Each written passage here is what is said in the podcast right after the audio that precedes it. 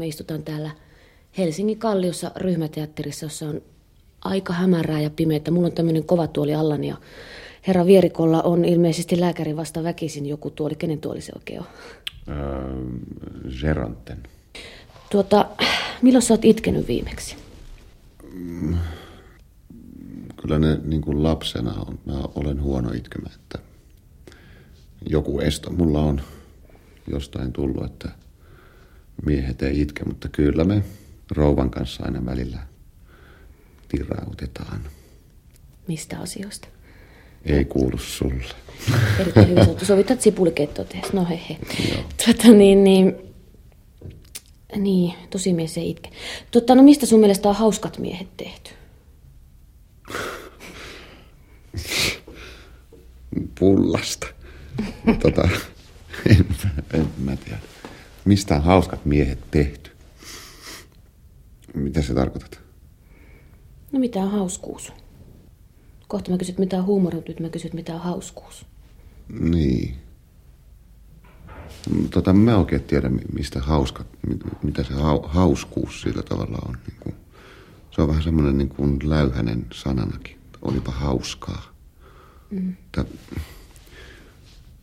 no tämmöinen mulle tulee mieleen, että mä useasti tietysti tota, niin kuin, mua raivostuttaa, kun joku yrittää olla hauska. Täs, se ei ole edes huumoria. Se, mä tiedä, mi- mitä se hauskuus. Siinä on jotain väkinäistä, teennäistä. Mikä on hyvää huumoria sun mielestä? Semmoinen, joka naurattaa. Naurattaako sua, minkälaiset asiat sua naurattaa? Mua periaatteessa naurattaa aika niin kuin, vähän tai harvat asiat. Että valitettavasti täytyy myöntää, että mua naurattaa siis niin kuin vahingot. Tai mua naurattaa semmoinen, että joku kompastuu ja lyö päänsä, niin se naurattaa mua.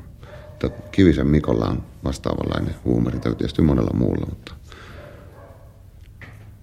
No mua nauratti tai pääsi tyrskähdys, tämmöinen tapaus tuli televisiosta, motocross-ajaja ajo semmoista vuo, vuoritietä tai tämmöistä mahdottomia kiviä myöten metsässä ja sen etupyörä yhtäkkiä töksähti, niin kuin se meni alaspäin, niin semmoiseen niin kuin railoon. Ja se pysähtyi kuin seinä ja kamera oli just siinä kohdalla. Ja nä- näkyi kuinka se naama edellä löi tota lättynsä siihen ohja- ohjaustankoon, niin multa pääsi semmoinen niin kuin, ei se ole vahingon iloa, vaan niin kuin, se tilanne oli niin koominen kerta kaikkiaan. Tykkääkö Vesa Virikko vitseistä? En mä oikein tykkää kyllä, täytyy aika. En, en mä tykkää. Osaatko sä nauraa itsellesi? Tai nauraksä Osaan jo just tällä samalla periaatteella, että kun itseä sattuu, niin kyllä mä naurattaa. No milloin sä oot viimeksi naurannut itsellesi?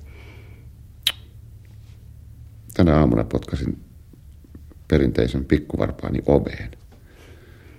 Niin tota, ei se tietenkään heti naurata, mutta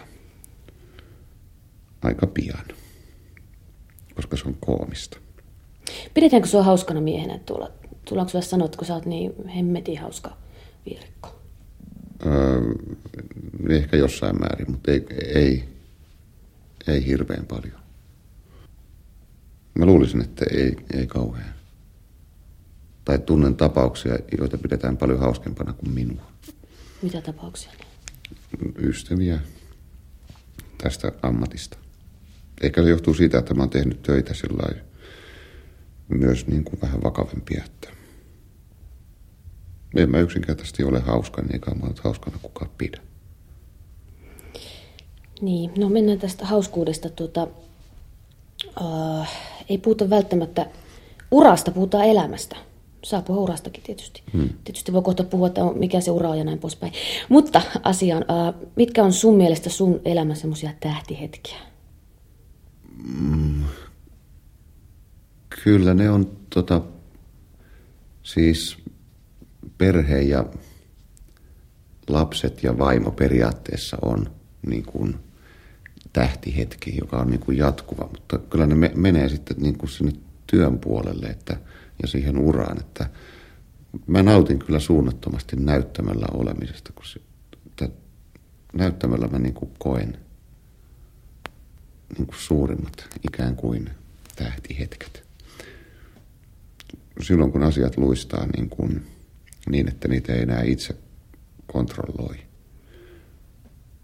niin kyllä ne on, se on vähän semmoinen yli, ylimaallinen tai yliluonnollinen olotila.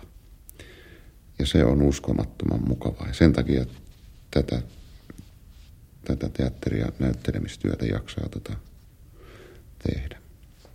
Sillä hetkellä, kun sulla on se, jos on ylimaallinen tila, niin sitä ei tietenkään voi miettiä, että miltä minusta nyt tuntuu. Mutta sitten kun sieltä rupeaa tulemaan takaisin, niin onko sulla kutiseeko sulla jostakin kohti vai hihityttääkö tai, tai mitä? Miksi se vaan hirveästi kahvia?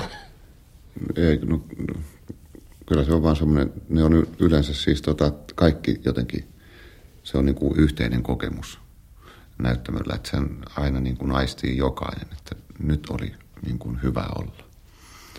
Että kyllä siitä muutama sana vaihdetaan. Kahviahan tulee juotua, oli hyvä tai huono hetki, ja tupakkaa poltettua. Että tuota, näin.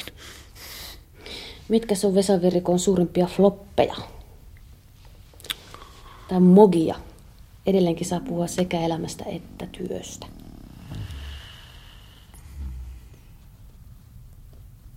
No niin, niitä on niin kaiken näköistä pientä ja suurta. Ei mulla sillä niin kuin, en mä niitä muistele enää. Tikulla silmään sitä. Onko sulla tällä lavalla tullut mitään semmoista vieläkin ottaisi pannusta? On varmaan, mutta en mä muista. Onko se aktiivinen unohtaja? Jokainenhan unohtaa uimahousut laittaa jalkaansa, kun menee uimaan. Yle puheessa. Radiomafia. Kohtaaminen. Juu, se on hauska. Muusikkohuumoria. Ostaus multa talvirenkaat vainen ja putoaa omaansa. Do you gauge that your bald head and wish you had hair? Joo. Se on hauska. Onko Elvis muuten rakas? Onko tämä nyt vaan? Ei mulle mitenkään erityisesti. En, mä, mä oon liian nuori. Tämä on niin kuin kuuluu siihen 56 syntyneisiin, että se, se oli vähän aikaisemmin. aikaisemmin. Olen mä nyt niin kuin tietysti kuunnellut ja joutunut tässä sillä, että kyllä se tuttu kaveri on. Sehän on se punapäin. Joo, mutta ei, ei se mulle ole mitenkään erityisen hieno laulaja. Se on legenda jo kuollessa. Näin, sä oot siis syntynyt, kun sä sanoit 56 Lappeenrannassa. Mikä mm. on sun ensimmäinen muisto, kun sä jotain tolokullisessa iässä muistat? Ö, ensimmäinen muistikuva asuttiin Lappeenrannan siellä tota, kasarmilla. Niin tuommoinen joukko-osasto marssi ohi. Se, joo. Mitä Silloin... pienen veskun päässä liikahti silloin? En tiedä, mutta siihen se liittyy jotenkin siihen, että mä en ikinä sitä armeijaan mennyt. Että ikään kuin sain, kävin sen jo silloin. Onko sun Lappeenranta pelkästään sitä armeijaa? Ei, on se lasten tarhaa, jos, jossa oli, tota, se oli siellä kas, kasermin sisällä, niin siellä oli vanha jeeppi ja tankki leluna, josta mä karkasin hyvin pienenä. Jostain syystä me otettiin vielä eväitä, pumpernikkelit mukaan yhden kaverin kanssa, en muista kuka se oli. Ja sitten ne haki meidät jostain sieltä Hyppyrimäen juurelta. Tota, oliko teillä joku nimikin sillä tarharyhmällä? Pikku... joku vääpelin pikkuvahingot tai... en tiedä. Ei kai. Ei siihen aikaan ollut. No sitten te muutit Tampereelle. Niin, muutin, juu. Kansakouluun. Eli seit, niin kuin seitsemänvuotiaana. Miltä se Tampereen näytti kansakoululaisesta? Uh, Lähdikö sä pitkin hampain Tampereelta pois? Se eikä ne kuitenkin ole... Tampereelta pois. Ah, Lappeenrannasta pois. Lappeenrannasta Niin. Kerkeä En kuitenkin- mä sitä niin. ymmärtänyt. Ei se isoäiti ja isoisä asu, asu tuota Tampereella, että kyllä me oltiin jouluja käyty viettämässä, että oli se sillä tuttu paikka. Mutta ensimmäinen, tai ei ensimmäinen, mutta tämmöinen muistikuva, kun tultiin, niin me tultiin niin kuin omalla autolla, jossa oli Lappeenrannan rekisterikilvet ja tamperelainen huomasi, että noi ei ole tota täältä kotoisin, niin astuttiin velipojan kanssa autosta ulos, niin se sanoi tamperelaisittain näin, että tai tältä se kuulosti ja me itse matkittiin, että se on muuttunut tämmöiseksi. Se tuijotti meitä näin jätkä ja sanoi, ooks nähnyt kanojaa? no ilmeisesti sanoi, että ohjaa nähnyt kanoja, mutta meillä se kuulosti tommoselta. Puhuiko sä tuota Lappeenrannan murretta, kun sä menit, sä turpis sen takia? En saanut turpiini.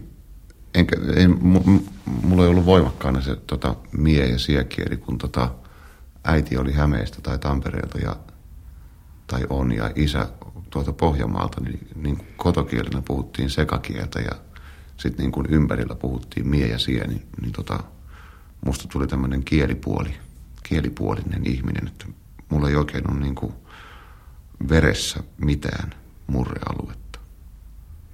No onko, sä, onko sulla rotua veressä, onko sulla pohjalaista piirrettä tai hämäläistä jotakin? Saattaa olla, mutta ei mitenkään merkittävässä määrin. Mä niitä itse huomaa. Ja on, olemme kyllä, jos, jos pohjalaiset on itsepäisiä, niin, niin mä osaan olla kyllä sitä.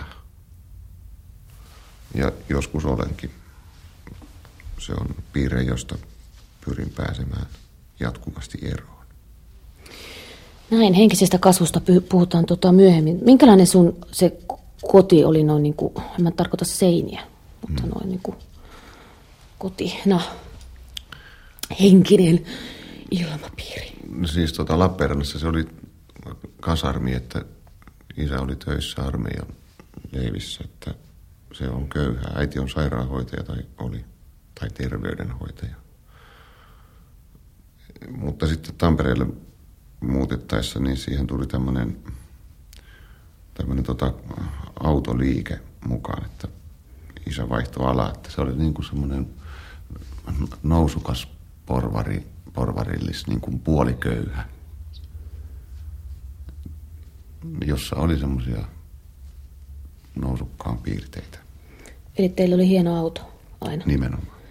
Kerran vuodessa vaihettiin. Ei ihan siihen aikaan, mutta amerikkalainen se yhdessä vaiheessa jo oli.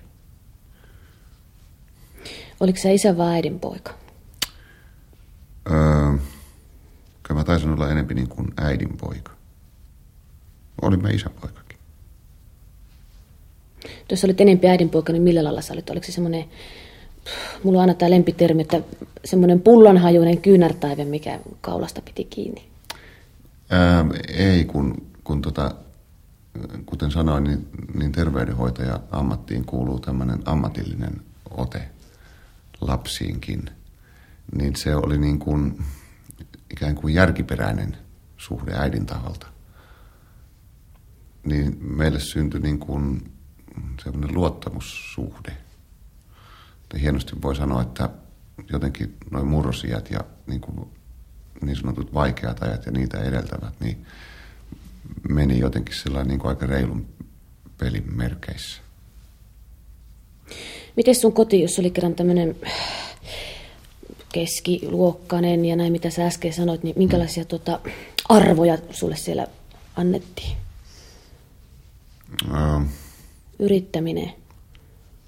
No joo, kyllä ne niin kuin, mulle valkeni, että ne on oikeistolaisia siinä vaiheessa, kun mä jostain syystä, en tiedä mikä tilaisuus, että johonkin pääsi pelaamaan koronaa johonkin sosiaalidemokraattisten nuorten kerhohuoneeseen, niin mä tota, juu, liityn tietysti, kun pääsee koronaa pelaamaan. Ja sitten kun mä sanoin kotona, että mä liityn semmoiseen, niin siitä et varmasti liity. Niin kuin, silloin mä ensimmäisen kerran niin kuin havaitsin, että ahaa, me ollaan oikeistolaisia. Oliko se sulle shokki? Oli se mulle shokki, mutta kyllähän mä nyt saan liittyä mihin mä haluan. Josta alkoi sitten se, semmoinen kausi, että mä rupesin sitten, kun se liittyi samaan aikaan tuohon kapinakauteen, niin tota, mä rupesin liimaamaan Leninin kuvia seinälle ihan vaan periaatteessa. Minä saan tehdä mitä minä haluan. Suomi on vapaa maa. Saatko selkäs? En siitä asiasta. Mistä sait selkäs? Milloin sä eka kerran selkäs? Eka kerran sain selkääni, kun meidän kissa katkas äidin rakkaasta Kiinan ruususta, joka oli puhjennut kukkaan lopultakin monen vuoden hoidon jälkeen, niin ilmeisesti kissa katkaisi sen kukan siitä. Ja velipojan kanssa saatiin molemmat selkään. Toisen kerran sain selkään täsmälleen juuri silloin, kun muutettiin Tampereelle, kun kieltäydyin ää, heittämästä halkoja kellariin. Sitten en mä, mua ei vaan huvittanut. Ja isä otti nikamat. ja kolmannen kerran sain, kun heitin voidellun näkkileivän, jota en jaksanut tai halunnut syödä ikkunasta kotoa Tampereella ulos. Sanoin syöty ja keväällä se leipä löytyi, kun lumet suli. Ja siitä tuli periaatteellinen kysymys. Isä nimenomaan vanikkaa, ei, ruokaa ei heitetä eikä tuhlata. Kenen se on? Ja minä en tunnusta. Mutta tiesihän se, se on mun leipäni. Mä että se ei voi millään tietää, että se on minun. Voihan se olla jonkun muun. Joku on voinut kävellä siitä ohi ja heittää leipänsä. Se on samanlaista leipää kuin meillä on. Niin. Eikö tuo on tullut periaatteessa oikeusmurha samoin kuin se kukan katkaisu? Se Kiinan ruus oli oikeusmurha, mutta tämä leipähän oli opetus ja hyvä opetus. Kyllä mulla on siitä jäänyt semmoinen, tai ei se nyt siitä ole jäänyt, mutta ruokaan suhtautuminen, että ei sillä leikkiä kannata ruualla. Ja yritän sitten omille lapsillekin opettaa, että se, se otetaan, mikä syödään. Tai se, mikä otetaan, se syödään. Valinta on vapaa, mutta se, minkä otat, sen syöt. Miten kun te sinne Tampereelle menitte, niin tota, miten sä rupesit kavereita hankkimaan sieltä? Onko sä mallia, joka marssi, että terve, mä oon tässä, ottakaa nyt vai... Niin kuin... ei, ei, kun mulla on aina ollut jotenkin sillä nimenomaan tästä Tampereella, josta lähti, että mulla on ollut niin kuin yksi kaveri. Eli kansakoulussa talo, johon me muutettiin, jonka kellariin kieltäydyin heittämästä klapeja, niin sen talon samanikäinen poika, joka oli luokkakaveri, niin se on niin kuin that's it. Me oltiin kaverukset. Ja tota, että ei siihen niin kuin paita- ja perseajatuksella. Ja sama jatkui sitten myöhemmin, että kun mä vaihdoin koulua, niin siihen liittyi taas muutto. Samaan aikaan tota, ton vaihdon sinne Tampereen klassilliseen lyseoon. Me muutettiin samalla. Ja siihen tuli samalla taas uusi kaveri. Ja sitten taas sama peli, että me oltiin sitten taas paita ja perse. Sitten mä tulin Helsinkiin, jälleen sama juttu. Koulunvaihto ja uusi kaveri. Eli se on aika ehdoton ko. Ei se sitä ole, mutta se, vaan jotenkin luonnostaan menee niin. Mitä te touhusitte sen, tai sanotaan nyt sen ensimmäisen talosta löytyneen kaverin kanssa? Pulkkailtiin ja hiihdettiin. Ja tota, ammuskeltiin kuminauhalla. Siihen aikaan oli, meillä oli leluina tämmöiset, ei tina-ukot, vaan länkkärit ja intianit, jotka oli muovista. Ne pantiin riviin ja rakennettiin vähän huovista semmoisia vuoristoja ja muita. Ja viivotin ja kuminauha. Ja niillä leikittiin paljon. Sitten tuli polkupyörään, sitten ruvettiin pyöräilemään. Kesäsin käytiin uimassa ja talvisin hiihdettiin. Oikein terveellistä ja mukavaa elämää. Sä oot ollut partiossakin. Joo. Mistä tiesit? No, tiesinpä vaan. Kohta yksi herra puhuu, joka on niitä sun, yksi, yksi niistä sun hyvistä kavereista, mutta tuota, oliko se hyvä partiolainen? Eikö se ollut meripartiossa? Ää, Joku vesipartio? No, juu, mä olin mä vähän aikaa sielläkin, mutta niin kuin, ensin mä olin normaali, miksi niitä nyt sanotaan, maapartiossa. tota, no, joo, joo, olin. Mitä sä kysyit? On ollut, kyllä, joo. Oliko se oikein aktiivinen? Mä kysyin, että oliko se hyvä? Joo, kyllä. Jotenkin sillä niin Kamala kysymys, kyllä kunnia, hyvä partiolainen. Niin, no. niin, mutta kunnianhimoinen, että kyllä ne, mitä merkkejä ja muita siinä aina suoriteltiin, niin kyllähän ne tuli suoritettua. Sitten vaihdoin tämmöiseen meripartioon, mutta se oli sitten enemmän semmoista teoria opiskelua merimerkkien ja ilmansuuntien opiskelua. En mä siitä sitten enää niin kuin innostunut niin paljon. Mutta virkapovuthan oli upeat. Että siihen aikaan oli hienoa, kun sai pitää ja oli partiolaisten päivä, niin nehän pantiin päähän, pää, kolkkahattu päähän ja huivi. no onko sulla huivi vielä tallessa? Ei ole. No mikä se lippukunta sulla oli? Muistaaksä sitä? Mitäs se, mä en muista enää miten no, lippukunta oli se iso ja sitten oli se va- ve- vartio. Nimi. Vartio oli Messukylän metsäpojat, tämä maasysteemi, lippukunta, mikähän joku tamperelainen, en minä tiedä. No oliko ne kotona iloiseksi nyt partio, jos ei kerran saanut sossujen kanssa pelaa koronaa? Juu, juu, juu. Tämä koronajuttu ja sossujuttu oli sitten myöhemmin. Ahaa, ne meni niin päin. Sitten sä oot ollut hyvä piirtää. Tässä oot tykännyt piirtämisestä.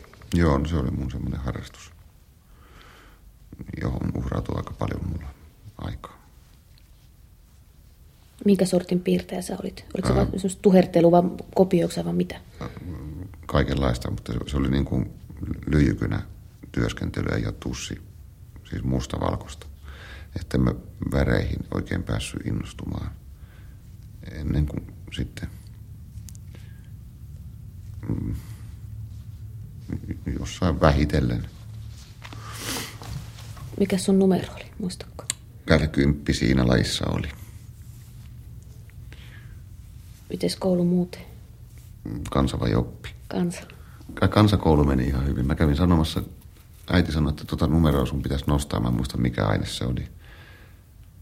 Mutta sanoin opettajalle, että nosta tuota numeroa, kun äiti sanoi, että se pitää nostaa. Mä luulin, että se on niin yksinkertaista. Mä en ikinä kansakoulussa lukenut läksyjä, kun mä en ymmärtänyt, mikä se, mitä ne läksyt on, että nehän on niitä asioita, mistä tunnilla puhutaan. Että miksi niitä nyt enää pitää lukea. Joka sitten oppikoulussa kostautuu. Joo, se sama peli ei pätenyt kyllä sitten enää siellä. Eli siellä klassillisessa lyseessä? Klassillisessa lyseessä alkoi tulla takkiin, kun en mä sielläkään lukenut kotona, että se sitten rupesi olemaan, että sitä tietoa tuli niin paljon, että ei se ihan yhdellä kuuntelulla kaikki jäänyt päähän. Tampereen klassinen lysehän on siitä kuuluisa koulu, että sieltä on lähtenyt, sen täytti juuri 90 vuotta syksyllä ja sieltä on lähtenyt monia kirjallisuus- ja teatterimiehiä, että ja joitakin kuuluisia musiikkimiehenkin kevyen musiikin alalta, että siellä on mu, esimerkiksi Toivo Kärki on käynyt sen koulun ja, ja tota, Rauno Lehtinen on varmaan pari luokkaa, mutta sitä nyt ei edes ehkä kannata mainita. Mutta sitten kirjailijoita siellä on Yrjö Jylhä oli semmonen, että siitä oli muotokuvat siellä ja Lauri Viita kävi muutaman, sen mitä hän oppikoululla kävi, niin se kävi sitä koulua. Ja... Sitten Hannu Salama ja Jussi Kylätasku oli, oli kasti, mutta ne oli tietysti eri vuosikymmenellä kuin me. Ja tota, Kylätaskun luokallahan oli Jouko Turkka, että ne, siellä on teatteri, teatteriväkeä. Ja se, mikä, tässä, mikä siinä koulussa on, voi olla poikkeuksellista, koska se on todella pitkä latinan koulu, niin siitä saa niin kuin jonkinlaiset kreikkalais-roomalaisen klassisen kulttuurin eväät, jotka sitten on tuntuu, että moniin, moniin sellaisia, jotka, mitä mä oon katsellut noita Turkankin touhuja, niin ne on jollakin tavalla vaikuttanut se semmoinen antiikin ajatusmaailma, siis kaikkeen siihen ajatteluun. Että ehkä Veskunkin on sitten häivähdys siitä, tarttunut siitä klassisesta kulttuurista. Meillähän oli semmoinen rehtori kuin Eino Arohonko, joka oli kuuluisa poikakirjailija Aaro Honka, joka oli tietysti suomen kielen äidinkielen opettaja ja hän ohjasi niin kuin hyvin semmoisella vanhakantaisella Runeberg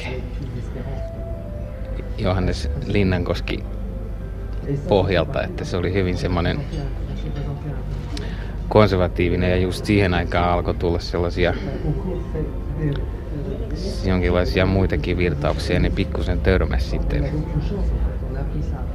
kaikenlaisissa keskusteluissa, mitä käytiin sitten rehtorin kanssa äidinkielen tunnella, että kuinka esimerkiksi Aleksis Kiveä nyt pitäisi oikein tulkita, että, että onko Veijo Meri ollenkaan oikeassa vai että onko se, onko se nyt aivan hirveetä, että jotenkin yksityiselämän asioitakin aletaan tarkastella. Että tota.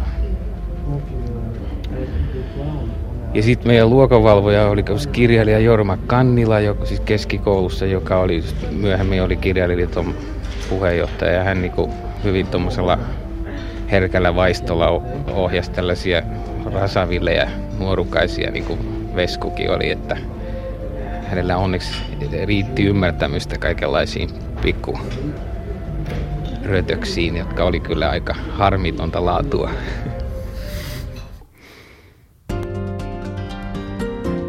Yle puheessa. Radiomafia. Kohtaaminen. Vieraana Vesa Vierikko, istutaan ryhmäteatterissa. Täällä on nyt tosi tämmöinen lempeä meininki. Mennään sinne klassilliseen lyseoon vähän takaisin. Tota, tää sun kaverisi... Ei, ei, ei. Mennäänpäs. Mennään.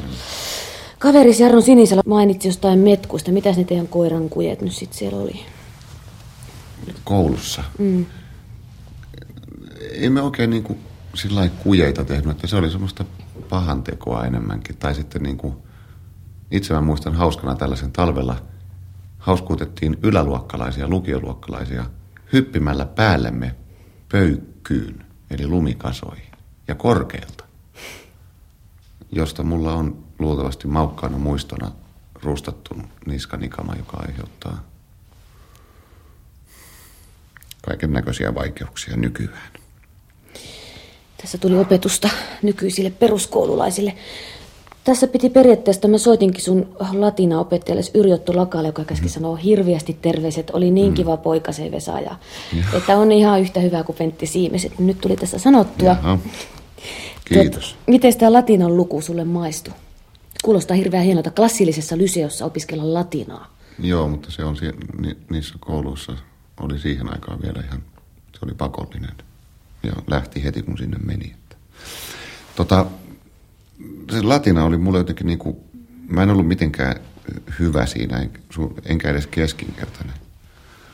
Sitten mä lopetin kerran yhdessä vaiheessa niin kuin joululta koulunkäynnin ja vetelehdin puoli vuotta ja sitten sain armon ottaa sen luokan uudestaan. Silloin mä innostuin jotenkin tuosta latinasta, että tota, se on itse asiassa ainoa kieli, jota mä vähänkään lukenut niin kuin, sillä tavalla kuin pitäisi. Sano jotain latinaksi jotain viisasta. Kuttakavat lapidem non viiset sepe cadendo. Mitä se tarkoittaa? Pisara kovertaa kiveä, ei voimalla, vaan usein putoamalla. Tai usein putoamalla. Kiitos. Tota, oliko tämä klassillinen Lysi jotenkin hieno koulu? Ei, kun se oli niin kuin, ikään kuin ö, niille, jotka ei muualle päässyt, niin meni sitten klassilliseen lyseoon. Mutta siinä oli niin kuin alhaisin pistemäärä päästä sisään. Mutta muuten mä kyllä niin kuin pidän sitä, se oli poikakoulu siis, että siellä ei tyttöjä ollut. Niin mä pidän sitä kuitenkin niin kuin, niin kuin Jarno sanoi, että se oli tota konservatiivinen, niin se todella oli sitä. Ja mun mielestä se oli hyvä, hyvä asia, että kaikki, joita mä tunnen niin kuin latina, tai tota klassillisen koulun käyneitä, niin niissä on joku miellyttävä omituinen piirre. Se luultavasti johtuu siitä, että kun ei siellä ole tyttöjä, niin, niin jätkät jotenkin niin kuin kehittää keskenään semmoisen, olisiko se nyt toveruutta sitten, joka on kyllä hyvin arvokas asia. Kapellimestari Jarno Sinisalo, miten sun ja Vesa Vierikon tiet ensimmäisen kerran meni ristiin tai yhty? No oli sitten Tampereen klassisen lyseon äh, ensi, nyt e, e, ensimmäisen B-luokan ensimmäisellä Ruotsin tunnilla, jossa mä rötöstelin jotakin metelöin siellä jo. Ja Vesko, joka istui joko mun edessä tai mun takana, niin kaikki, sai kaikki syyt niskoille ja ruotsin kielen opettaja Eero Karvonen sanoi heti, että vierikko ulos ja Vesa, Vesa kovasti koetti selittää että, ja kysellä, että mistä syystä ja että tapahtunut ihan selvä oikeusmurha ja se vaikutti Vesan ajatteluun monta viikkoa, että, että, että mikä tämä tämmöinen koulu, kun hänet heti haettiin ulos ja aivan syy oli täysin minun. Se. me niin kuin satuttiin istumaan varmasti lähekkäin, niin tota, siitä alkoi heti niin kuin semmoinen, meistä tuli niin kuin parhaat koulukaverukset ja se jatkui sitten niin kauan kuin me oltiin yhdessä koulussa, että oltiin koko ajan parhaat kaverukset. Et meillä on kaikki yhteiset ensimmäiset viinakokemukset, mitä me on juotu jotenkin Koskenkorvaa jonkun kaveri autotallissa ja jatkettu sitä sitten jossakin lumisilla maanteille. Ja sitten tässä on yksi semmoinen juttu liittyy tähän, se oli meidän toinen känni, josta me kärähdettiin heti ja siitä tuli semmoinen lentävä lausikko, että mitä te olette juonut, että mehua ja vettä. Me mentiin mun kotiin ja mä ampasin suoraan alakertaa soittamaan pianoa aivan kännissä. Ja Vesku onneton jäi mun isän, isän tota, kanssa olohuoneeseen ja istui siellä aivan turtana pöydän ääressä ja sitten isä kysyi, että mitä te olette juonut. Tässä oli mun isän vaimo, että mitä te olette juonut. Mehua ja vettä. Minkä näköinen Vesa oli siihen aikaan? Se oli saman näköinen kuin Vesan vanhin poika, niin Antti, että se oli semmoinen vaalea, vaalea semmoinen keskikokoinen pohjoismaisen näköinen kundi. Olitteko te kova taistelupari naismaailmassa? No me, ensiskin meidän koulu oli poikakoulu, että siis meidän koulu, se, on, se oli silläkin tavalla sinun vanha jäänne, että se oli poikakoulu, mutta kyllä ehkä sitten myöhemmin voisi sanoa, että ainakin Vesalla jonkinlaista menestystä oli silläkin alueella. no oliko? Äh, kuten mä jo kerroin, niin mä en tiennyt oikein, että mitä siinä pitäisi tehdä. Niin kyllä se oli semmoista porttikäytävissä suutelemista. Mutta jos se nyt oli flaksia, niin sitten, sitten oli, Jarnohan oli paljon villimpi kaveri. no, tästä tota, Ruotsin tunnin uloslennosta nyt mua naurattaa tietysti ja nauratti jo silloinkin. Eihän mä tajunnut, kun siis mä olin ollut kiltti oppilas kansakoulussa. Ja tässäkin tapauksessa mä en todellakaan tiennyt, mitä tässä nyt tapahtuu. Niin tämä tota, ruotsin opettaja sanoi, että mene ulos. Ja sitten mä menin, niin mä luonnollisesti menin ulos, koska niin oli käsketty. Kun en mä ollut ikinä lentänyt pihalle, eikä meidän kansakoulussa ei harrastettu jotenkin tämmöistä. Niin mä en tiedä. Mä luulen, että se tarkoittaa, että nyt pitää mennä ulos. Sitten mä menin ulos sinne rekille roikkumaan. Sitten jo sieltä lähdettiin hakemaan, että missä helvetissä sä olet. Tuli joku ulkoa hakemaan, josta luonnollisesti ruotsin opettaja luuli, että mä oonkin niin kuin kova kundi.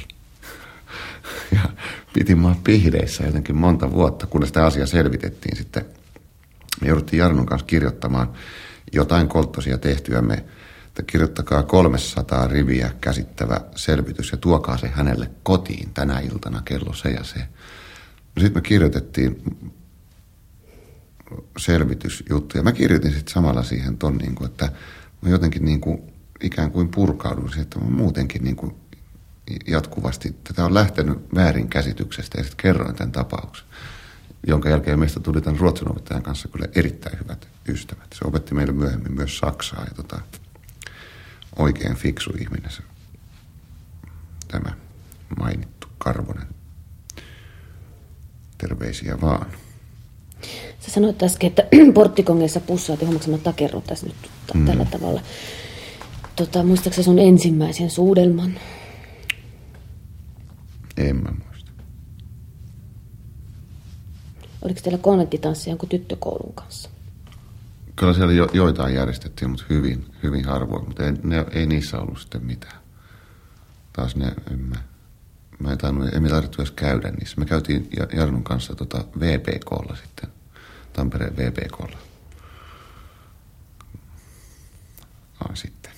Mutta ei siellä mitään siis flaksia käynyt, kun ei me tajuttu mitään yrittää. Olitteko te rentoja jannuja, joilla oli povari, povarissa tuota, pullo? Ei, ei ollut. Ei me ikinä kuljettu pullon kanssa missään. Muistaaksä tuon mehua ja vettä juttu? Muistan.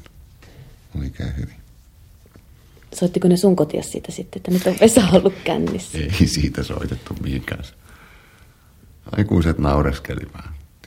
Tajus tietysti totta kai viisaat ihmiset, mistä on kysymys. Täytyyhän sitä kokeilla kaikkea. Oliko sulla kotona noin ylipäätänsä tiukka kuri? Ei. Ei mitään tarkkoja kelloaikoja, milloin pitää olla paikalla? Hyvin vapaat, mutta pohjalta, että ilmoita nyt missä olet ja milloin tulet. Mutta me oltiin tuon Jarnon kanssa sitten ne ajat, kun ruvettiin olemaan pois, pois kotoa, niin kun me, tota, meillä oli tavallaan niin kuin kaksi kotia, että me oltiin aina jomman kumman luona yötä. Niin siinähän avautui tietysti mahdollisuus, että ei me oltu kummankaan luona yötä. Ja se meni niin kuin sillä samalla luotolla, että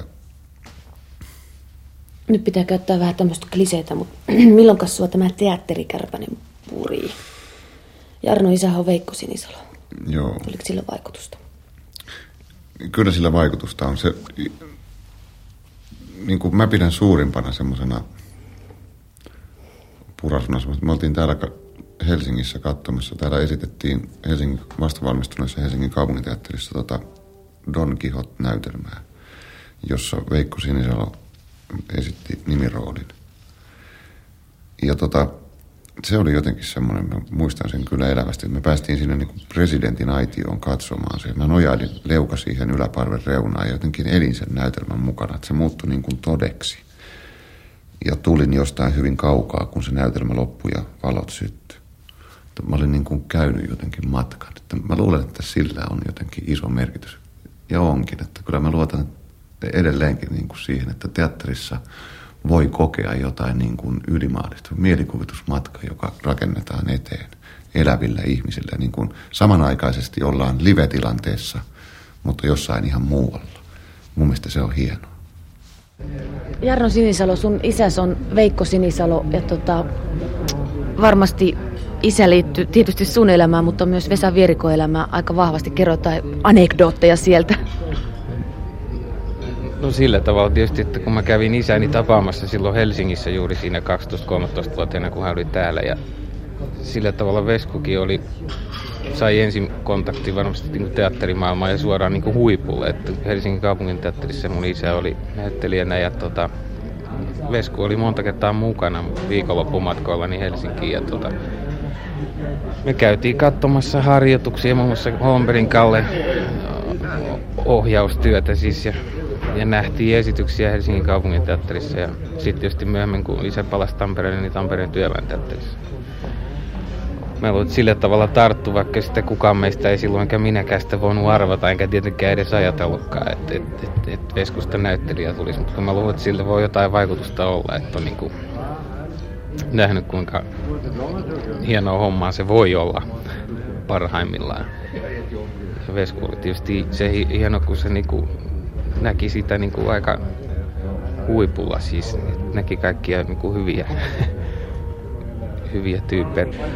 No me tietysti meluttiin siellä Holmberin Kalle harjoituksessa, kun se ohjasi tuota Agrikola ja Kettua tuolla kaupunginteatterin pienellä näyttämöllä. Ja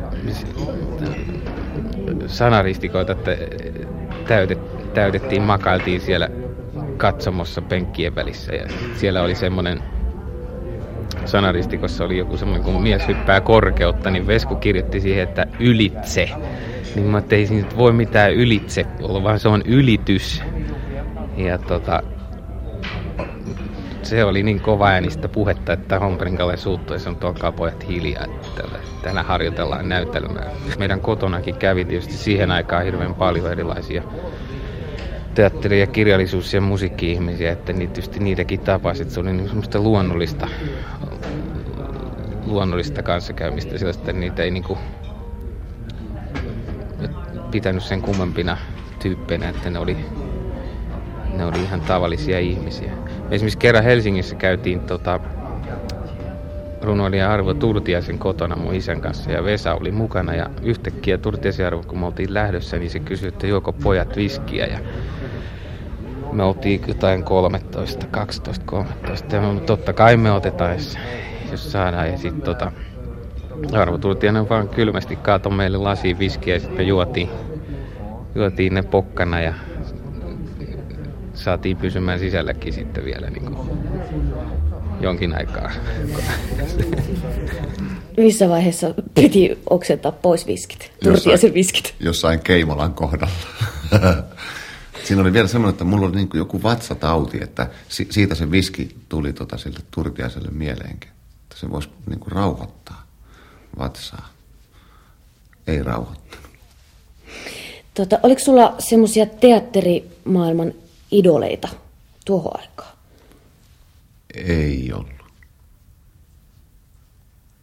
Ei mulla ollut. Entäs elokuvan puolelta? En mä muista, että mulla olisi ollut jotenkin se- semmosiakaan. Että Oliko mikä, mä en käynyt elokuvissa oikein niin mitään katsomassa ja, ja TVstä tuli silloin vähän se oli sitä jatkoaikajuttua, tai vähän myöhemmin tietysti, mutta ei, ei, ei, mulla, ei mulla ollut. En mitäs muista. telekkarissa oli semmoisia mustiksia, eli pakkoja, mitä piti nähdä? Um, en muista.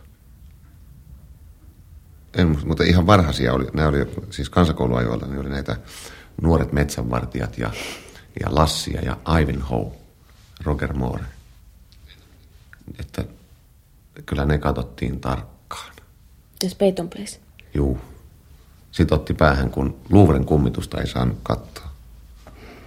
Mutta siitä se vasta jännittävä tulikin, kun se täytyy kuunnella. Kun ei pystynyt nukkumaan, niin kuuli sen, niin se oli vielä pahempi. Kuvittelet, että kato, Louvren kummitus, kummitus, ja sitten kuuluu niitä ääniä. Mm. No mielikuvitus on mahtava voima, sanoo Arto Melleri. Mikä ihme oli nuoret metsänvartijat? Niin kuin Ja milloin sä oot syntynyt? 64. Niin, juu, aivan. Se oli semmoinen, se oli semmoinen, johon täytyy koulusta, kansakoulusta juosta nopeasti, niin että se oli päiväohjelma. Ja tota, tällä mun aikaisemmalla silloisella ystävällä, niin niillä oli televisio, joka oli harvinaisuus siihen aikaan. Niin se juostiin katsomaan. Muistaaksä mitään suomalaista TV-viidettä tuolta ajalta? Oliko semmoista olemassakaan? Sulle. Ei, taan, en mä, ei, en, en muista. Ei Laatikkoleikki. No juu, mutta ei, ei sitä, ei meidän, ei me sitä seurattu. Kävikö sä muuten oman perheesi kanssa, niin kuin äitissä, isänsä, veljes kanssa tuota teatterissa? Ikinä. Miksei? No ei me vaan käyty. Ei se, ei.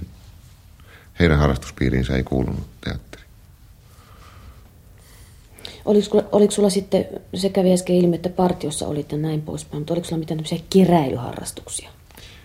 Öö, joo, postimerkkejä mä keräilin, kun mä sain isältäni postimerkkikokoelman, jota hän oli lapsuudessaan koonnut. Se antoi sen mulle ja kyllä mä sitä jatkoin muutaman vuoden. Vuoden joo. Ja Siihen sitten loppukin. Sitten pienoismalleihin mä innostuin, mutta se oli vähän sitten myöhemmin, että niitä mä näpertelin kotona. Sä oot tykännyt tuosta pikkutarkasta. Joo, näpertelijä, mikä näpertelijä. Mähän on työssänikin näpertelijä nykyään. Oliko se hyvä matikassa? Eh, No ei nyt kuulekaan käsi kädessä. Tota, sitten äh, sä rupesit itse näyttelemään harrastajateatterissa jossakin vaiheessa. juu, se ajauduin sattumalta. Mä olin, olin opetellut tämmöisen sirkkipainosysteemin ja tota, äh, toi Martti Mikael Järvinen, joka on nykyään näyttelijä myös Tampereella, ja Jarno oli tämmöisessä, se oli siihen aikaan vissiin seurakunnan niin kuin teatteriharrastajaryhmä. Ja ne teki Jaska Jokusesta jotain semmoista muotoa ja kysy, että voisiko mä maalata niille semmoiset teepaidat, missä olisi niiden henkilöiden lätyt, niin kuin Jokus perhettä. Ja mä tein ne ja sitä kautta ikään kuin ajaudun siihen porukkaan. No siitä porukasta tuli myöhemmin, se oli vapaata aikaa, että seurakunnan nuorista tuli Tampereen työväenyhdistyksen teatterinuoret. Mutta ei- sehän ei tahtia haitannut. Mu- niin. Muistatko sä jotakin esityksiä sieltä? Kyllä mä muistan kaikki. Mikä oli eka rooli? Uh, kyllä, kyllä niminen näytelmä, joka tuli täältä Aulikki Oksasen kirjoittama juttu. Mitä ajatteli Vesa Vierikko ennen astumistaan ensi kertaa parrasvaloihin? Ää, en mä pitänyt sitä niin kuin kummanakaan. Mä muistan sen, että ei mua jännittänyt yhtään.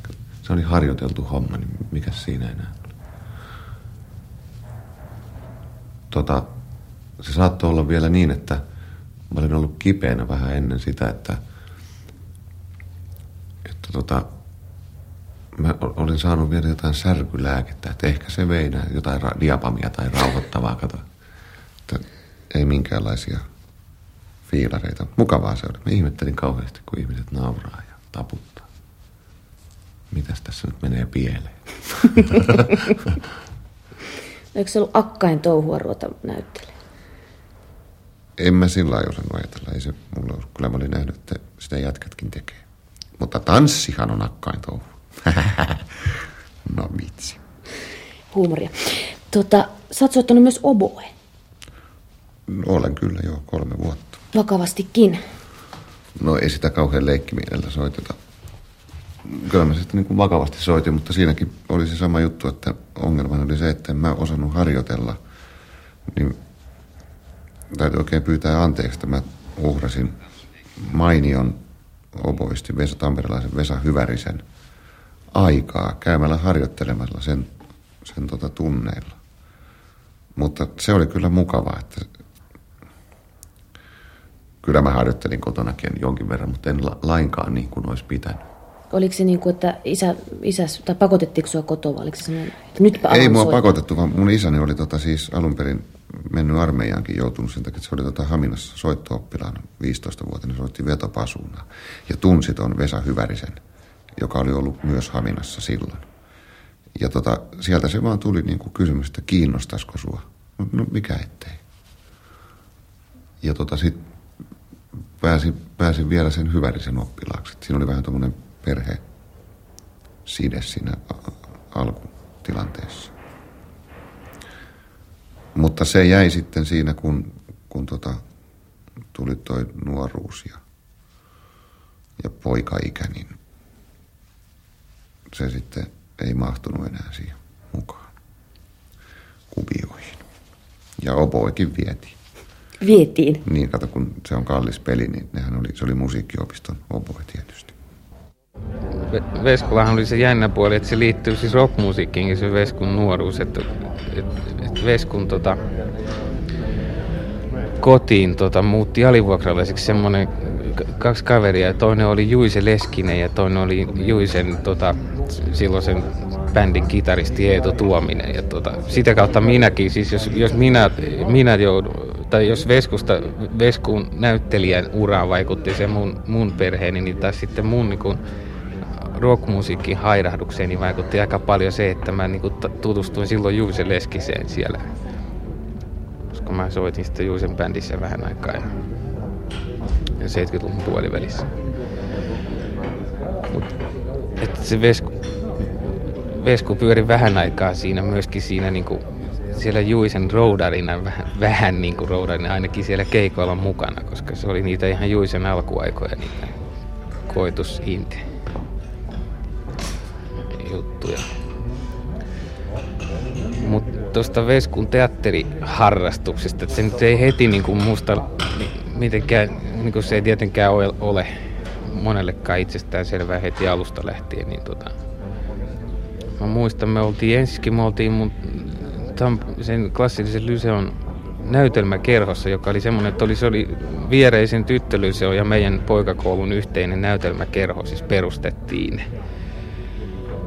Ja tota, siellä me harjoiteltiin yksi talvi sitten Shakespearein kesäyön unelmaa ja tota, no siitä sä kysyit tuossa naismaailmassa menest- menestykset, että ehkä siinä tapahtui siis jo ensimmäisiä kokeiluja siinä, siinä, siinä suhteessa.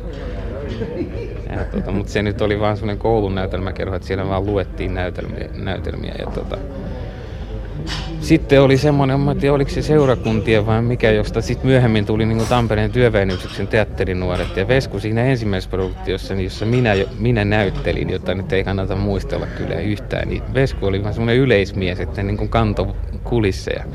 Mutta sitten myöhemmin niin kuin, ne teki hirveän monta monta juttua, jossa sitten nämä vaihtui nämä osat aivan täysin, että joka, molemmat löysi niin kuin omat alueensa. Mä rupesin sitten sen näytelmäryhmän säästäjäksi ja Vesku, Vesku teki lopulta sitten jo ihan pääroolejakin ja joitakin näytelmiä mä en nyt valitettavasti muista mitä ne oli, mutta, mutta et se teki ihan, niinku, ihan niinku semmosia ihan, ihan keskeisen jutunkin. Olisiko se ollut joku nuoren Werterin että se joku semmoinen, että se, joku sovitus semmoinen, että se oli siinä ihan niinku kova sana. Kerro Siisala, onko se kuullut tuota Vesa Verikon oboen soittoa? No mä en, no kyllä mä jonkin verran on kuullut. Meillä on ollut sama siis oboen soiton opis, sama opettaja Tampereen musiikkiopistosta nykyisessä konservatoriossa Vesa Hyvärinen, joka, mutta Vesku varmaan aloitti se oboen soitto, kun hän isänsä soitti jossakin, olisiko ollut jossakin Tampereen kotkien soittokunnassa ja Vesku, Vesku tota, sitten rupesi jotakin puhallinta, mutta kyllä se ja Vesku ehkä kerran, jos joskus se myöhemmin sit kokeili, sit kun se oli lopettanut jo, ei se soittanut kuin pari vuotta, niin tota, se kokeili mun oboe, että kyllä se siitä sai semmoisen jänisräikkämäisen äänen kyllä. Yle puheessa. Radiomafia. Kohtaaminen. Eli Vesa Vierikko, kyseessä on Radiomafian kohtaaminen ja olemme täällä Helsingin Kalliossa Vengerkadulla ryhmäteatterin lavalla natisivilla tuolella istuen lääkäri vasta väkisin kulissien alla ollen. Joo. tämä nyt ihan oikein? Meni. Hienoa. Kiitos. Kymmenen pisteen suoritus. Ah, mä sanoin, toi rock, ruoho, rakkaus, oli tota, se oli siihen aikaan niin kuin, ikään kuin iskulause. Se oli Woodstockia ja muuta. Ja, ja tota, mä en jotenkin niin kuin ymmärtänyt, että toi, että siis rock, juu, rock on musiikkia ja se on niin kuin, tota, sillä se on niin kuin, sillä lyödään vanhempia, kun ne ei tykkää siitä. Sitten ruoho, niin mä, mä ajattelin, että se on siis niin kuin takaisin luontoon, että se tarkoittaa tämmöistä ruohoa. ja rakkaus, joka oli hieno ajatus ja piismerkit ja, ja tota, kaikki nämä. Ja tohon aikaan tuli oikein niin kuin elävä muistikuva, niin, niin vaatteet oli, oli, oli semmoisia, että jätkillä oli pitkät, se oli siis maksi, se oli minin jälkeinen aika, tuli maksi helvetin pitkät takit. Ja sitten on semmoinen typerä villapuseromalli jätkilläkin, joka oli tuonne polveen asti ja taskut roikku niin, että se miti käsiä, niin sen sormet just mahtui. Ja vyö oli semmoinen, missä oli tyhmä pyöreä solkea. Ne oli aivan mahdottomia leveälahkeiset housut ja sitten tuli näitä korotettuja kenkiä, koturnityyppisiä. Joo. Oliko sulla semmoiset kokkerikengät? Ei ollut. Ei ollut. Tota, niin, niin, äh, Tuossa ennen tätä levyä toi, toi, toi herra Sinisalo mainitsi tästä, että sä oot tullut hetken aikaa Juisen bändin roudarina, et sitten ruvennut roudariksi. En ruvennut enkä mitenkään, siis sehän oli häiläämistä vaan mukana, että en, en mitenkään ammattiroudari ollut, mutta kannoihan mä niitä kamoja siinä kuin muutkin. Kyllä me kierrettiin pääkaupunkiseutua myöten. Vanhalla ylioppilastalolla oli oli tämmöinen Helsingin haltuunotto. Oliko se hienoa, kun olit siinä mukana susta? Eihän mä ollut siinä mitenkään. Siis, siis mutta siis, siis häiläämässä? Juu, juu, totta kai se oli hienoa. Sai ajella autolla öisin, tai en mä ajanut, mutta olin mukana siinä höpöttämässä. Sä oot tehnyt tota, oikeakin työtä. Sä oot tullut Valmetillakin jossain välissä vähän aikaa. Joo, ja, ja elementtitehtaalla töissä. Joo, Valmetilla varastomiehenä. Kyllä vain. Vissiin puolitoista vuotta. Miksi ruu, tämmöinen ruumiillinen rankempi sitten ajattelin tässä? Se oli vain välivaiheeltako? Se oli välivaihe, kun lopetin koulun käynnin, niin pakko oli ruveta jotain tekemään. Ja siihen, siihen rakoon tuli sitten jo niin kuin ensimmäinen lapsikin. Niin kuin, sitä rahaa on ruvettava hankkia. Vähän kouluttamaton ihminen, mistä, mistä se töitä olisi. Muuta kuin Palmetilta, jossa muutkin kouluttamattomat siihen aikaan oli. En tiedä miten on nykyään, mutta siihen aikaan siinä paikassa juotiin viinaa. Kaikki joi. Siis ikään työaikana. Kuka on kysynyt? Siinähän mentiin dokaamaan. Sitä, oli, sitä, sitä siellä kyllä meni paljon. Mutta käsittääkseni se on vähän tarkentunut. Eikö ne ole jo työttömänä kaikki valmettilaisetkin? Niin, tässä maailmassa. Niin. Sitten tuli Vesa Vierikko vastaan, tai ei vastaan tullut, mutta Vesa Vierikko meni teatterikorkeeseen 76. Joo. Mutta pääsit, oli, miten, miten se oli? Menit vaan pääsit? Pääsin tietysti. Hankko monta kertaa sinne? Kaksi. Mitä sä ajattelit eka kerralla, kun et päässyt sisälle? Oliko se niin kuin, että perkutara? Mä laskin olevani kyllä hyvin nuori, että ei se kauheasti kirpassu. Mutta mä, siis ne oli niin kuin 17-vuotias silloin ekan kerran, kun mä pyrin. Niin en mä pitänyt sitä niin ihmeenä. Mitä sitten kun pääsit, pitikö huutaa ja kailottaa vai oliko se vaan, että no niin, tässä nyt ollaan ja sitten? Uh, no sitten kun mä pääsin, niin se oli jotenkin se tunne oli, että mä itse asiassa tiesin sitä, ei sitä voi tietää, mutta mä olin jotenkin niin varmoilla, että en mä ollut niin kuin hätäinen sen asian kanssa. Ehkä mä just sen takia pääsinkin. Että totta kai siitä niin kuin iloinen oli ja sehän ratkaisi elämän ja mulla oli siinä vaiheessa jo lapsi syntynyt, että siinähän tuli minulle ja vaimolleni, jolle terveisiä vaan, hei Ilona, onko player näppylät painettu alas? Hei multakin. ja, niin tota, se ratkaisi tuolla tavalla molempien elämän seuraavaksi neljäksi vuodeksi ja mun elämäni tietysti pitemmällekin. Mm. Eli sitten muutto Helsinkiin? Sitten muutto Helsinkiin ja Koivukylästä, Vantaan Koivukylästä asunto, jossa me asuttiin neljä vuotta mielettömän kallissa Hossin luukussa aivan uskomattoman pienellä rahasummalla. Ihan käsittämätöntä. Mikä teidän kuukausibudjetti oli noin suurin piirtein? No, en mä muista mikä se summa oli. No, opintolainaa sai silloin perheellinen ihminen 10 tonnia vuodessa, eli 5, 5000 markkaa oli käytössä puolta vuotta kohti. Ja vuokraan meni noin puolet.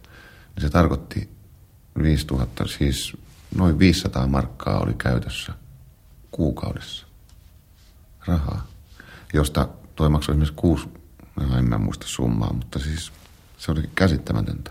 Kalapuikkoa tuli korvasta ja joka paikasta. Niitä syötiin paljon. Juhlapäivä oli semmoinen, että osattiin kaksi kinkun siivua ja annettiin lapselle, että jos siltä jää, niin sitten mekin saadaan. Paljon maksoi kalapuikko pätykkäsi? En, en muista, en muista. Sulla oli loistava teoria tästä, että miten ne kalapuikot oikeastaan on. Mikä se oli? Sä puhut sitä Atlantiksesta tavattiin tätä ohjelmaa varten. Jaa, jaa, niin joo, niin joo, joo. Että, niin se lähti siitä, että, niin, että ne on siis Atlantiksen tiiliä, niin se oli? Mm. Joo, joo, sieltä puretaan, mistä ne tulee. Ne on löytänyt sen Atl- Atl- Atlantiksen. Ja sieltä puretaan tiilitaloja pois. Nyt sallittiin tämmöinen pieni naurotauko siellä kuulijoille. Tota, mites, nuori perhe elää kalapuikolla kymppitonnilla vuoden ehtikö näyttelijäoppilas Vesa Vierikko osallistua opiskelijaelämään, jos semmoista oli? Joo, se oli semmoista villiä aikaa, että, että tota, kun siinä oli tuo vasemmistosysteemi teatterikoulussa, oli silloin tapana olla kommunisti. Niin siihen kuului kaikenlaista agitaatio- ja pantomiimiesitystä. tota, kyllä me niissä juostiin aika mennyt pari ekaa vuotta, kun sitä oli sellainen keltanokka. Mutta ei sitten loppua kohti se kyllä loppu. Että ei me viimeisenä vuonna enää, enää kulkenut niissä. Mitä, mitä pantomiimia? No, Sorretut nouskaa. No kaiken näköistä niin just semmoista. Kun sitä tilaisuutta oli Helsingissä joka hemmetin päivä oli aina jotain teatterikorkea ja, ja teatterikorkeakoulu Pasilaan projekteja ja muita, niin niissä piti olla esiintyjä, niin aina jotain väännettiin. PPn kanssa, Toikan Markun kanssa, kun uljettiin niitä sitten aikamme. Eli PP on Pirkka-Pekka Petelys, jonka kanssa sun syvä ystävyyskö syttyi silloin? Joo, Pirkka-Pekan kanssa me oltiin sitten niin kuin se tämä mun kouluaika ja jälkeenpäinkin niin kuin, ikään kuin tämmöiset bestikset. Ettekö te pyöräilyn Mikkelin tervehtimään ystävään Jaake Kallialaa joskus? Näin tehtiin Pete-esitysten päätyttyä.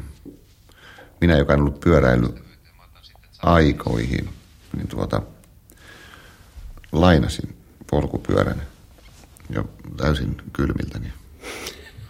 Lähdin. Lähdettiin polkemaan, juu. Kyllä me Mikkeliin asti, itse asiassa me pyöräiltiin Kuopioon asti. Josta mä, mä tulin kyllä sitten jo junalla pois. Mitäs Mikkelissä? Nuoret reteet jätkät meni sinne. Juu. Mikkelissä pörrättiin, ajettiin Aaken Rintintin nimisellä, oliko se Ifa vai Wartburg, Wartburg se taisi olla. Se oli Aaken jonkun isoisän erittäin hyväkuntoinen vanha Ifa nimensä saanut siitä, että sen käynti oli rintintin, tin, tin, tin, tin, tin, tin, tin, tin, tin, tin, tin, tin, tin, se oli rintintin. Ajeltiin autoja, autolla ja ohiteltiin ihmisiä ja näyteltiin niille perseitä. ja sitten vaan katseltiin ilmeitä. Yle puheessa.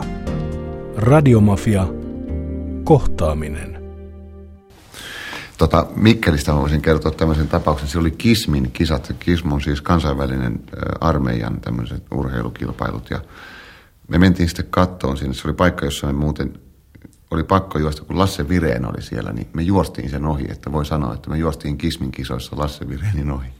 No joo, niin istuttiin siellä. Se oli siis eri maista, Afrikan ja muistakin valtioista armeijan urheilijoita ja parempia ja huonompia, mutta sitten kymppitonni tonnia juostiin. Se oli laskettu sillä, että se loppuu, maaliin tulo tapahtuu sillä, että kisat loppuu järjellisellä ajalla, mutta tota, Gatar, Guatar joukkueella, maan joukkueella oli niin huono, huonokuntoinen kymppitonnin juoksija, mikä liian lusmukat ottanut lomaa armeijasta, että pääsee kismin kisoihin. Niin tota, se juoksi niin hitaasti, että koko kisat oli jo ohi ja siellä istuneita koppalakkipäisiä eri maiden arvovaltaisia armeijan korkean tason johtohenkilöitä. Ja yksi ainoa mies kiertää rauhalliseen tempoon neekeri sitä tuota Mikkelin kenttää. Ja kaikki tuijottaa sitten ihan hiljaa. Kukaan ei kehtaa poistua. Silloin vielä joku viisi kierrosta jäljellä. Ja tota, tota, sitten Aake sai päähänsä Neron leimauksen. Nousi seisomaan ja huusi helvetin kovaa siellä armeijan miesten koppalakkien seassa, missä istuttiin. Että Kun lähdet, pistä portti kiinni. ja tota, meitä nauratti se perkeleesti ja sitten katsottiin, että naurattaako se muita, niin nämä suomalaiset armeijan jätkät oli tikahtua nauruun myöskin, mutta ne ei voinut nauraa, kun tota, se olisi ollut tietysti loukkaus, että sinne yritti pitää pokkaansa. Täällä muuten tavattiin oikea henkilö, mitä jatkat sitten käytti myöhemmin, tämä Mitäs läksit? Niin, Sälli, joka on mikkeliläinen kaveri. Se otti yhden kismin urheilijan ravintolassa semmoisen hennon sadan metrin juoksijan tota, pöytään istumaan ja puristi sitä tota, niin kuin seitinohuista käsivarresta ja sanoi, mitäs läksit?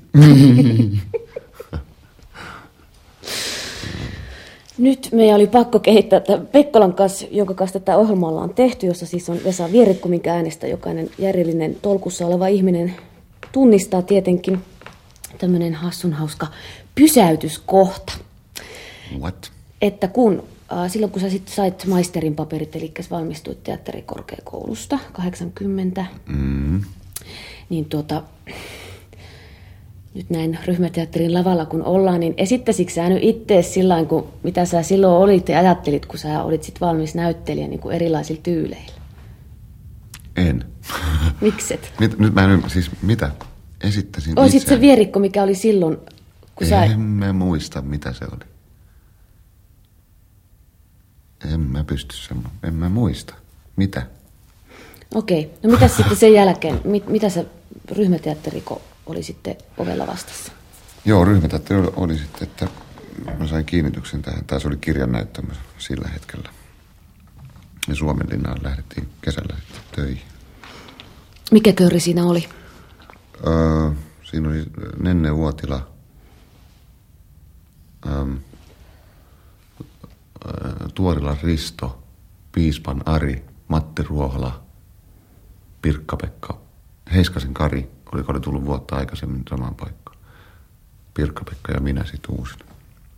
Et lähtenyt Tampereelle näyttelijäksi? En mä lähtenyt. Mä, mä pyydettiin silloin, silloiseen Ahaa-teatteriin kyllä, että se olisi ollut mahdollisuus mennä, mutta se Tampere on semmoinen kaupunki, että toi teatteri on siellä niin, niin, niin kuin kansan keskuudessa yliarvostettu, että näyt, olla näyttelijä Tampereella, niin se on, se on vähän niin kuin, siellä tautaan selkää ja tarjotaan kaljaa. Että mä katsoin sen jotenkin niin kuin, se on liian vaarallinen paikka mulle, joka, kuuluuko toi, toi mun vatsa? niin tota, en, en mä katsonut, mä pidin sitä niin kuin vaarallisena paikkana. Eihän se varmaan nykyään enää semmoinen mutta silloin siinä oli jotain semmoista hegemoniaa. Että näyttelijöitä kunnioitettiin niin kuin ihan mielettömästi. Mikä sun suhde Tampereeseen on nyt niin kuin pipa päässä? Istut siinä? Öö, Tampere on oikein mukava kaupunki. Tota, niin, niin, kun tämä kirjan näyttämö, eli sitten min ryhmäteatteri syntyi, niin oliko teillä joku semmoinen, lähittekö te tekemään semmoista teatteria, josta puhutaan kymmenen vuoden päästä sitten koko Suomen niemellä? Ää, no siinä vaiheessa, kun täällä tapahtui tämä vallanvaihto, eli tota, toi Kuka Siikala lähti pois ja sitten tota, Helsingin Affe, joka oli meille koulusta tuttu ja oltiin jo tehty paljon yhteistyötä, tuli ja toi Leppäkoski tähän, niin silloin me aloitettiin niin kuin, että nyt aloitetaan valmentautuminen ikään kuin olympialaisiin, että me tehtiin niin kuin viisivuotissuunnitelma, että viisi vuotta harjoitellaan sellaisia asioita, mitä ei osata. Ja että yritetään pitää siitä kiinni, että ei pyritä selviytymään niin kuin ratkaisulla, että jaetaan esimerkiksi roolit niin, että se, joka osaa jonkun asian, niin se tekee sen. Vaan niin, että joka ei sitä osaa, niin se tekee sen, että, se, että tulee ko, niin kuin jatkokoulutusta. Ja näin tehtiin enemmän tai vähemmän, mutta niin kuin periaatteena tämä. Ja sitten samalla niin kuin uusia suomalaisia tekstejä. Eli niin kuin saa noin dramaturgitkin tehdä tekstiä niin kuin suoraan käyttöön ja lavalle. Ja tämmöinen viisivuotissuunnitelma meillä oli ja niin me toimittiin. Ja sitten tota, suurin piirtein siis niin kuin tämä Tähti sumussa, jonka Leppäkosken Raila ohjasi, niin oli semmoinen näytelmä, että nyt, nyt niin kuin hellitetään opiskelu ja koitetaan, osataanko me mitään. Jossa käännettiin siis niin kuin puurtaminen nautiskeluksi. Yle puheessa. Radiomafia. Kohtaaminen. Mikä sun mielestä on semmoinen suuri ryhmäteatterin harppaus oikein suureksi teatteriksi? No kyllähän niitä on niin kuin monta täällä, mutta se niin kuin isoin asia on toi julkisuus, eli toi televisio on sellainen laite, että jos, jos haluaa julkisuutta, niin sieltähän sitä irtoaa. Että, että tota, mä nyt oikein osaa sillä nimetä suoraan, että kyllähän noi kaikki työt on sellaisia ollut, että niihin on laitettu aika paljon peliä. Teidän porukkahan tekee siis kaikkea. Sulla on tota, Skapani vehkeisiin liittyy semmoinen, niihin lavastuksiin sä oot, olit niistä. Niin joo. Sillai. Niin, se oli siis tota,